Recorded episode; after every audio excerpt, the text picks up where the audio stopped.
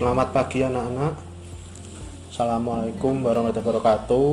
Salam sejahtera bagi kita semua. Semoga kalian dalam keadaan sehat semua. Eh, di masa pandemi ini semua dilakukan secara online, termasuk pembelajaran, MPLS dan yang lainnya. Nah, perkenalkan Nama saya Pak Agung. Lengkapnya Pak Agung Kurniawan ya, nama saya Agung Kurniawan. Kalian bisa memanggil saya Pak Agung. Di sini nanti saya sebagai host dalam acara diskusi MPLS dengan tema eh, pendidikan karakter.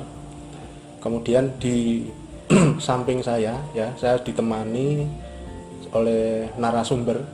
Beliau adalah Bu Tuti Bu Tuti ini nanti di SMK 1 Tuntang mengajar e, matematika. Ya jadi nanti tiga tahun kurang lebih tiga tahun kamu akan belajar bersama dengan Bu Tuti matematika dan kamu juga akan belajar bahasa Indonesia e, bersama saya selama tiga tahun ke depan nanti. Baik untuk memulai diskusi pada hari ini ya kita langsung saja buka pertanyaan untuk uh,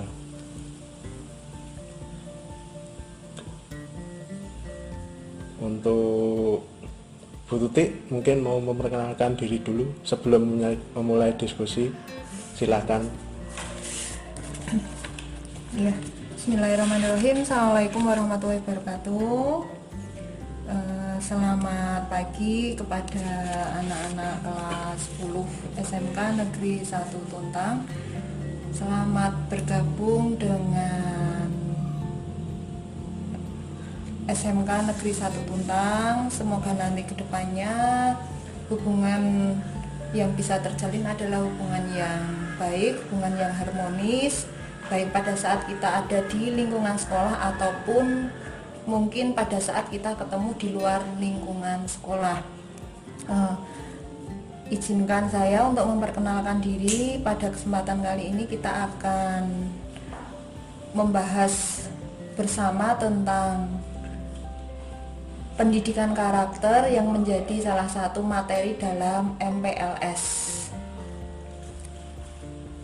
Nama saya Tuti Widiandari, biasanya dipanggil dengan Bu Ruti. Di sini nanti kita akan belajar bersama. Saya menemani kalian belajar untuk mata pelajaran matematika. Pada kesempatan kali ini eh, nanti saya dan Pak Agung akan melakukan tanya jawab atau lebih familiar kalian sebut dengan diskusi tentang pendidikan karakter yang pastinya itu nanti akan sama-sama kita terapkan di lingkungan sekolah utamanya dan di lingkungan di luar sekolah pada umumnya. Itu yang bisa saya perkenalkan. Oh, atau satu lagi tempat tinggal mungkin G.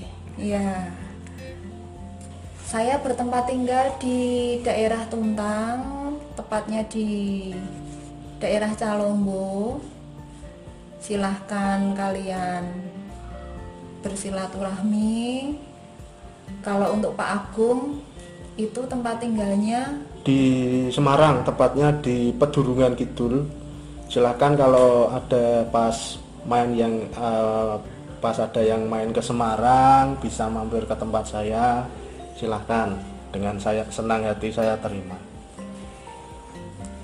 Baik Bu Tuti, uh, kita langsung saja mulai sesi tanya jawab. Ya. Uh, menurut Bu Tuti, menurut Bu Tuti sendiri karakter itu apa Bu Tuti? Karakter. Kalau sekarang kita membahas tentang uh, tema pendidikan karakter. Pendidikan itu kalian tahu uh, bisa kita lakukan secara formal dan informal. Lah kalau kita ada di sekolah yang namanya pendidikan itu dilakukan secara formal. Itu arti dari kata pendidikan sendiri. Kemudian kalau untuk karakter, karakter adalah cara berpikir dan berperilaku yang menjadi yang itu nanti akan menjadi ciri khas setiap individu untuk hidup dan bekerja sama baik dalam lingkup keluarga, masyarakat, bangsa dan negara. Nah, dari istilah e, masing-masing kata pendidikan dan karakter yang nantinya itu akan menjadi ciri khas dari individu masing-masing termasuk saya sendiri ataupun Pak Agung ataupun semua siswa SMK Negeri 1 Tuntang yang sekarang mengikuti kegiatan MPLS kalian nanti akan mempunyai karakter sendiri-sendiri. Ada anak yang memang sudah dasarnya itu didominasi oleh karakter yang baik. Tapi ada juga anak yang uh, didominasinya oleh karakter yang kurang baik yang pastinya bisa terlihat yang paling jelas adalah dari penampilan dari tutur kata atau lisan yang kalian ucapkan. Dan itu nanti pastinya akan berpengaruh juga ketika kalian berinteraksi atau ber, bekerja sama dengan teman atau mungkin dengan orang yang lebih tua orang tua maksudnya atau bapak dan ibu guru. Itu karakternya akan terlihat dengan sangat jelas anak ini punya karakter baik ataupun yang atau kurang baik. Yang jelas yang perlu saya garis bawahi di sini, kalau sekarang itu kalian baru saja dengan Bapak Ibu guru saling mengenal, kita baru saja saling mengenal, sama-sama menunjukkan sesuatu akan lebih baiknya kalau kalian itu tunjukkan karakter yang baik. Karakter yang baik itu karakter yang jelas bisa dilihat dari lisan kalian kemudian dari penampilan kalian, dari tutur kata kalian pada saat berbicara, pada saat ketemu kemudian menyapa. Nah, tunjukkan yang baik. Kalau yang kemarin yang kalian lakukan atau yang kalian tunjukkan adalah karakter yang kurang baik, maka akan lebih baiknya sekarang itu kalian ganti menjadi karakter yang baik. Itu. Begitu Pak Agung? Iya. Uh, Mungkin tadi Bu Tutik e, menyebut pendidikan yang dilaksanakan secara formal dan informal ya mungkin barangkali ada anak-anak yang belum tahu pendidikan informal dan formal itu pendidikan yang bagaimana mungkin bisa Bu Tutik tambahkan sedikit pendidikan formal dan informal gitu. Okay. Pendidikan formal untuk pendidikan formal itu biasanya Eh, terjadi pada instansi resmi. Contohnya adalah sekolah, lembaga uh, seperti tempat kursus. Kemudian apalagi Pak Agung untuk formalnya? Mungkin sekolah itu tidak hanya SMK, uh, eh, SMA ya. ya. Ada TK, SD, SD, SMP, itu adalah jenjang pendidikan formal. Kalau informal itu bisa mungkin lewat uh, kegiatan di luar kegiatan sekolah. di luar lingkungan sekolah. Yeah. itu informal. Biasanya mungkin kalau di lingkungan tempat tinggal ada TPA mungkin. Ya ada TPA mungkin ya. ada uh, apa namanya? Kejar paket. Ya kejar paket. Ada kejar paket. Kemudian mungkin ada yang lain di luar kegiatan yang dilaksanakan di sekolah itu namanya kegiatan informal. Di luar sekolah. Ya di luar sekolah. Oke, yang jelas baik pada saat uh, dilakukan sebuah pendidikan entah formal ataupun informal itu membentuk karakter.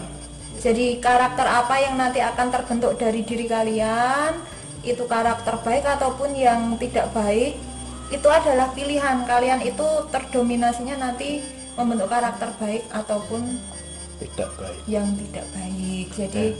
bisalah kalian bedakan. Kalian sudah besar ya. jadi bisa. Jadi ya memang selama ini itu uh, banyak anak-anak yang kurang menghormati orang yang lebih tua. Kemudian kalau bicara dengan orang yang lebih tua masih belum bisa dengan bahasa yang sopan kemudian dari cara berpakaian juga masih kurang nggih Bu Tuti nggih. Nggih. Itu nanti kan juga termasuk ke dalam eh, pendidikan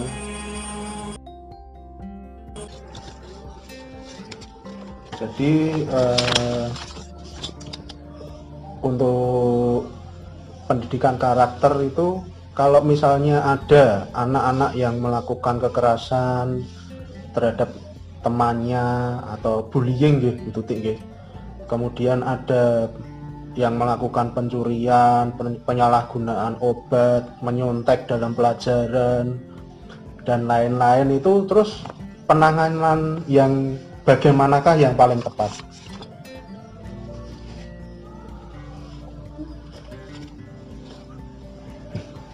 Eh, yang jelas untuk pendidikan karakter itu sendiri kalau kita definisikan itu adalah pendidikan untuk mengatasi yang Pak Agung sebutkan tadi di antaranya adalah krisis moral yang sedang melanda Iya. di antaranya lagi karena meningkatnya kasus pada anak usia remaja Oh, atau mungkin anak-anak kenakalan yang remaja nih. Nggih, kenalan remaja di antaranya itu pergaulan bebas, kekerasan pada anak dan remaja, kejahatan tentang ke- kejahatan terhadap teman atau istilah familiarnya adalah bullying, pencurian, kebiasaan mencontek pada saat di sekolah atau pada saat ada tugas rumah, penyalahgunaan obat, pornografi dan perusakan barang milik orang lain. Iya. Nah, itu kan pada dasarnya adalah masalah yang memang sering terjadi pada anak-anak baik di usia sebelum remaja ataupun pada usia remaja. Untuk penanganannya tidak bisa kemudian bisa diselesaikan secara instan dalam Berarti waktu harus ada campur tangan dari pihak luar, Iya. tidak hanya mengandalkan dari pihak sekolah. pihak sekolah Terutama orang, tua juga ikut mengambil peran dalam menyelesaikan Masalah permasalahan tersebut. yang dihadapi anak, gitu. Bahkan bisa jadi tidak hanya antara orang tua dengan sekolah saja, mungkin perlu dilibatkan pihak rehabilitasi misalkan kalau Ya. memang anak itu terlibat masalah penyalahgunaan obat. Nggih. itu itu eh, yang jelas perlu proses Kemudian apalagi Pak?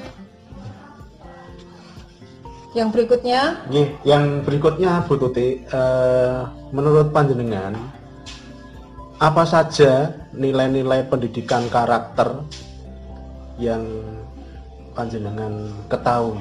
Monggo. nilai pendidikan karakter. Kalau kita bahas secara umum mengenai nilai pendidikan karakter itu ada sekitar 18 nilai. Ya, silahkan Ibu Tuti sebutkan. Yang pertama adalah nilai religius.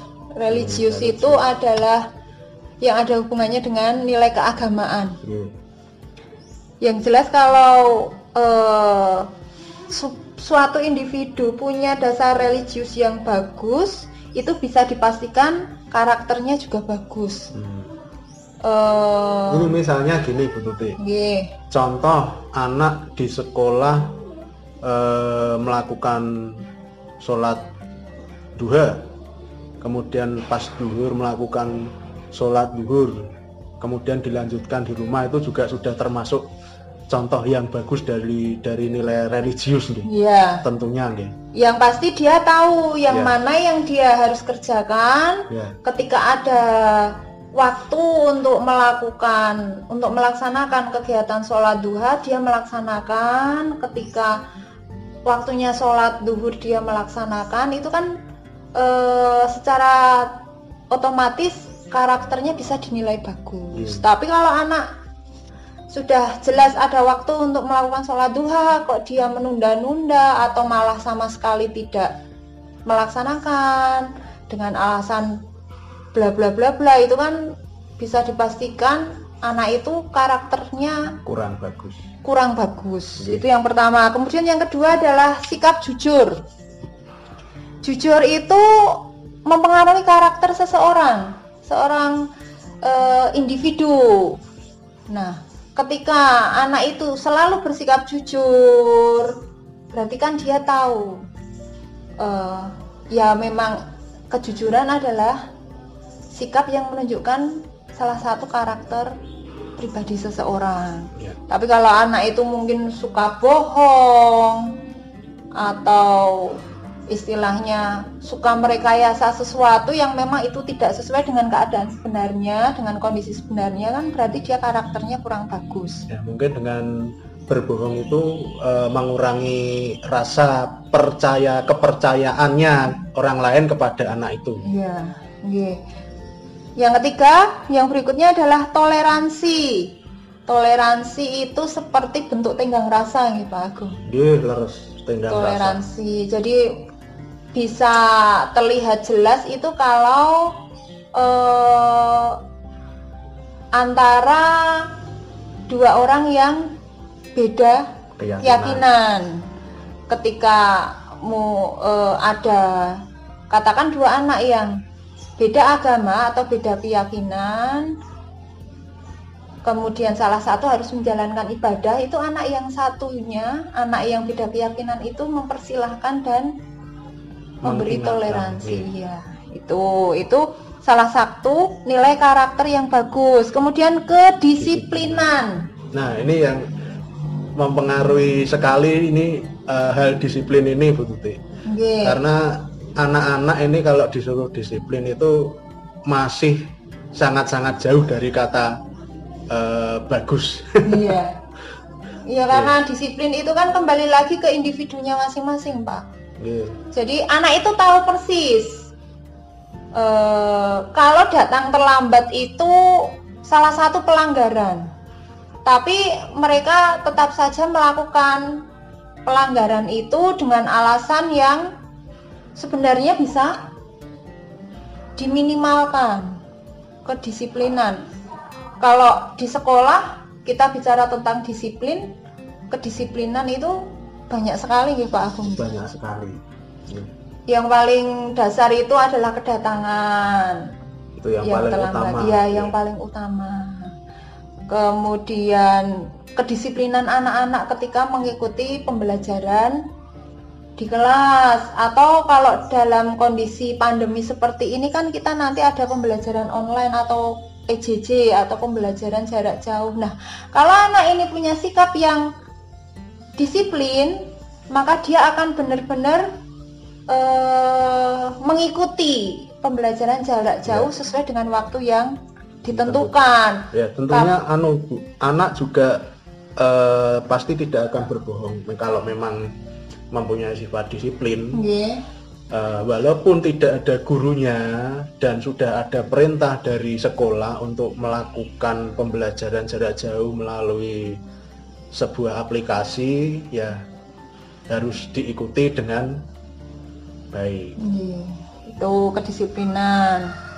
Karena pada dasarnya ketika kondisi sebelum pandemi kita itu eh, Bapak Ibu guru dan semua siswa di SMK Negeri 1 Tuntang sudah menerapkan kedisiplinan itu nih Pak Agung di antaranya ya. sebelum eh, semuanya harus datang sebelum jam 7 Untuk karena apa? Karena jam 7 akan ada apel, apel pagi, pagi. apel pagi itu berlangsung sekitar 15 sampai 20 menit. Yeah. Berikutnya setelah apel pagi nanti ada acara, ada kegiatan untuk sholat duha. Itu dari selesai apel sampai jam 7.45 atau kalau memang masih perlu waktu mulai KBM jam pertama, mulai pembelajaran jam pertama itu jam 8 ada kegiatan sholat duha. Kemudian pembelajaran sampai dengan jam sholat duhur siang sekitar jam 11.45 itu nanti ada sholat duhur juga di sekolah. Berjamaah. Kemudian nanti sebelum pulang kita ada apel sore. Itu dalam rangka untuk meningkatkan kedisiplinan lah bagi anak yang terlambat terlambat datang apel apalagi anak-anak yang datang setelah apel itu jelas ada sanksi Ya, dan kalau boleh tahu sanksinya bagaimana Bu Bu Tuti?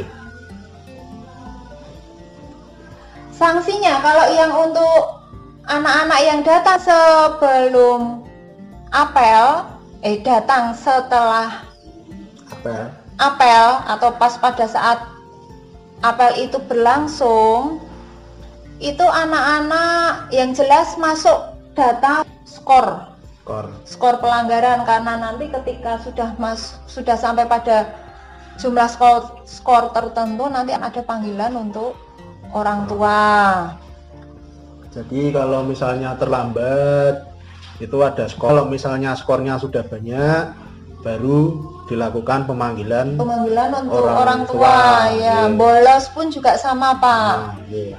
Jadi kalau katakan datang terlambat, kemudian bolos atau cabut, menghilang di jam-jam tertentu itu nanti juga akan ada tindakan dari sekolah. Iya. Jadi tuh kedisiplinan anak-anak benar-benar dilaksanakan dengan baik sesuai dengan aturan sekolah. Iya. Kemudian yang kelima ada kerja keras, bekerja keras kalau eh, sekarang di sekolah dan anak-anak adalah seorang siswa berarti tugas mereka adalah belajar. Ketika anak-anak itu bisa menunjukkan sikapnya untuk bekerja keras dengan belajar sungguh-sungguh lah itu kan salah satu nilai pendidikan karakter yang baik. Baik. Yang keenam adalah kreatif. Ya. Kreatif itu bisa ditunjukkan ketika anak dari bapak ibu guru. Jadi mereka yang pastinya kan daya kreatif masing-masing. Ada yang punya kreativitas tinggi, ada yang sedang, bahkan ada yang tidak punya kreativitas. Nah, untuk mengantisipasi yang anak yang tidak punya kreativitas itu kira-kira hal yang harus dilakukan apa Bu Tuti? Yang pastinya mereka harus belajar dari temannya yang punya daya kreativitas tinggi. Nggih. Jadi dan itu prosesnya juga tidak Sebentar. instan. Ya minimal kalau mau belajar dengannya sendiri itu kan eh, kemungkinan besar minimal mulai bisa meniru dulu. Hmm, Walaupun sedikit Nggih. Tapi sudah ada usaha. ada usaha. Ya itu untuk kreativitas mandiri yang berikutnya. Nilai pendidikan karakter yang berikutnya adalah mandiri. Nah seperti yang tadi disampaikan sebelumnya salah satu yang sering dilakukan oleh siswa adalah mencontek. Ya, berarti kan itu, Itu menunjukkan kalau anak anak sekolah atau siswa zaman sekarang itu kan tidak bisa bersikap mandiri, pada Mandiri. saat mengerjakan tugas. Tugas atau ulangan. Tugas atau ulangan ya pada saat di kelas. Biasanya kan eh, dengan alasan bla bla bla tidak belajar dan lain sebagainya, banyak kerjaan atau apa.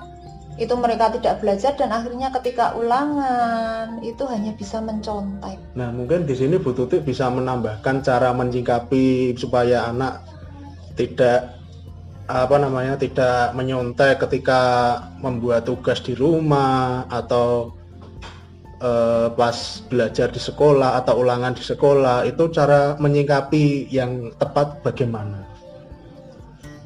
Yang jelas kalau dalam kondisi seperti ini eh, pembelajaran jarak jauh Bapak Ibu guru untuk memonitor siswanya kan susah.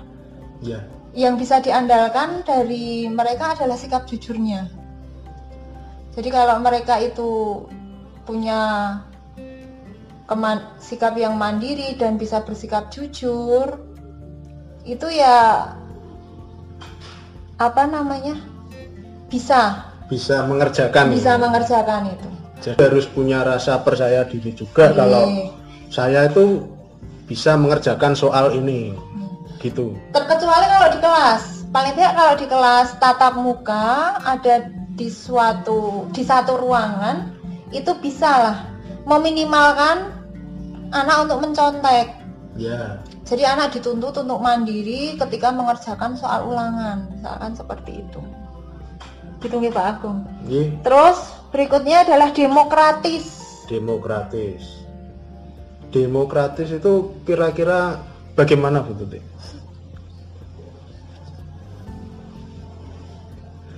Bisa Mungkin mungkin ya mungkin kalau misalnya pas eh, kita ngajar atau bagaimana terus memberikan kesempatan kepada anak untuk bertanya, memberikan pendapat. tepatnya. Ya, itu apakah termasuk demokratis atau bukan? Sikap demokratis. Ya. Eh, terlihat jelasnya itu ketika ada diskusi. Diskusi. Nggih.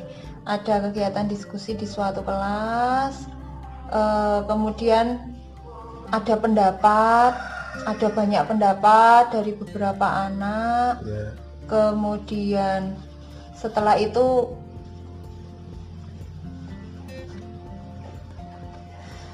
ada pendapat dari beberapa anak, kemudian bisa saling menghargai, kemudian teman-teman itu memperhatikan Memperhatikan tidak apa namanya tidak eh, mencela pendapat Iya. dari anak yang lain ya. ya. Tidak mencela. Ada sikap menghargai, menghormati ketika orang lain atau siswa lain menyampaikan pendapatnya. Pendapatnya. Itu kan salah satu sifat demokratis. Demokratis. Itu kalau bahasa gaulnya sekarang ada kepo ya Pak. Kepo. Benar sekali kepo. Iya, itu salah satu nilai pendidikan karakter. Eh, nilai pendidikan karakter yang eh, apa namanya? Ya tergantung dominasinya. Tinggal mereka atau anak tersebut itu punya rasa ingin tahu untuk hal-hal yang positif atau yang negatif. Biasanya hal-hal yang positif yang ada hubungannya dengan sekolah, keponya rendah atau tinggi Pak Agung? Ya saya kira ya rendah. Rendah ya. Ya Tapi rendah. untuk hal yang negatif Nah itu. yang arahnya ke guyon gitu Nah itu mungkin yang langsung dia. langsung Ya. bullying gitu langsung, Ya, langsung. antusias semua gitu Ya. Nah, itu apa namanya eh keinginan rasa keingintahuannya kalau untuk siswa zaman sekarang jika itu mengarahnya ke positif Masih malah kurang. masih kurang tapi kalau untuk hal-hal yang mengarahnya kurang baik mereka langsung tanggap Langsung. rasa ingin tahunya pada rasa ingin tahu itu salah satu nilai pendidikan karakter rasa kebangsaan itu yang berikutnya Ya. kebangsaan itu Mungkin pas di sekolah ada upacara bendera bisa mengikuti atau upacara hari kemerdekaan mungkin bisa mengikuti tidak terlambat. tidak datang terlambat mengenakan Seragam seragam, sepatu atribut yang lengkap. sesuai dengan aturan itu kan salah satu wujud rasa kebangsaan yang bisa kita lakukan di zaman sekarang bukan lagi perang seperti zaman dulu ya Pak sebelum Iya. merdeka itu salah satu nilai pendidikan karakter dalam hal rasa dalam eh, Rasa rasa, kebangsaan. kebangsaan cinta tanah air Cinta tanah Hampir air itu, itu juga bisa dengan- diwujudkan dengan apa bu? Di sekolah misalnya bu? salah satunya adalah dengan membuang sampah pada tempatnya Membuang sampah pada tempatnya. Nah kalau misalnya anak-anak membawa tanaman kemudian ditanam di sekolah supaya sekolah eh, Asri. menjadi Bagus, hijau, iya bisa nyaman, udaranya sejuk gitu, termasuk cinta tanah air. bisa ya bisa itu salah satunya yang jelas eh itu diterapkan sebagai wujud rasa kebangsaan dan cinta tanah air di lingkungan yang memang setiap hari dikunjungi misalkan kalau eh, bapak ibu guru dan siswa-siswa itu kan yang paling sering dikunjungi adalah rumah dan sekolah. Lah gimana caranya membuat lingkungan rumah dan lingkungan sekolah itu menjadi nyaman, bersih, asri. Itu salah satu wujud dari nilai pendidikan karakter. cinta Nggih, tanah air khususnya. Cinta tanah air. Berikutnya adalah menghargai prestasi. Nah, Nah, ini menghargai prestasi ini prestasi dalam bidang apa Tuti? Yang jelas kalau untuk taraf anak sekolah prestasi yang yang paling ke- yang istilahnya eh, paling mudah ya Pak. Iya. Itu adalah ketika ulangan atau misal ketika ada tugas. Ada tugas kemudian anak itu mendapatkan nilai yang bagus misalkan dalam tugas tersebut atau dalam sebuah ulangan itu malah biasanya anak-anak lain itu apa ya bahasa gasai Ya, bahasanya ngejek gitu ya. ngejek iya Ya, mengejek. mereka bilangnya oh lah nggak mau nyontoni terus anak itu malah dibilang egois dan lain sebagainya. Itu kan salah satu wujud mereka tidak menghargai prestasi. Justru ketika ada teman yang dapat nilai yang bagus ketika ulangan atau ada tugas itu seharusnya malah mereka kalau teman saya saja bis- bisa maka saya juga bisa. Kan seharusnya seperti itu. Itu kan salah satu wujud untuk menghargai prestasi yang menjadi nilai pendidikan karakter. Anu ya Bu, mungkin eh, anak yang nilainya kurang bagus bisa ikut belajar bisa bersama-sama. Bisa penyelesaiannya dengan belajar, belajar kelompok. ya supaya dengan nilainya juga bagus untuk ke depannya. Iya. Pengetahuannya juga bertambah ilmunya juga Nggih. ya ketika ada ke- mengadakan kegiatan belajar kelompok harus dengan komitmen bersama. Tidak cuma guyon ya. dan ngobrol ke sana kemari. Malah tujuan utamanya belajar tidak dilaksanakan. Berikutnya adalah bersahabat atau komunikatif. Bersahabat. itu salah satu nilai pendidikan karakter. Jadi bersahabat komunikatif itu berarti eh, menunjukkan dia itu bisa beradaptasi dengan baik. Kalau siswa itu di suatu kelas dia bisa bergaul dengan temannya, membaur dengan temannya, bisa komunikatif, bersahabat, berteman, bisa menjaga hubungan yang harmonis, bisa yang berarti baik. intinya bisa mencari teman Ya, mencari teman jangan cuma diam. Ya mungkin ada salah satu anak yang pendiam, tapi pendiam itu bukan berarti kemudian ketika di kelas itu hanya berdiam diri tanpa melakukan apa-apa melakukan apa-apa dan tidak berkomunikasi dengan temannya. Itu menunjukkan kalau dia karakternya ada yang perlu diubah. Nah, nanti kalau anaknya seperti itu malah nggak punya teman Iya, nggak punya teman. Terus yang selanjutnya adalah cinta damai. ya Cinta damai. Damai itu berarti tidak senang dengan yang namanya pertengkaran, perselisihan, ya. ya. Jadi kalau misal di suatu kelas kok ada masalah, ya sebaiknya itu diselesaikan dengan cara yang baik. Atau misalkan antar kelas kekeluargaan gitu Nggih. rebutan cewek mungkin ya Pak Agung. Akhirnya dua anak kelas muda zaman sekarang nggih. Misalkan seperti itu. Jadi bisa diminimalkan dengan menyelesaikan masalah tersebut menggunakan rasa kekeluargaan. Iya. Berikutnya adalah gem-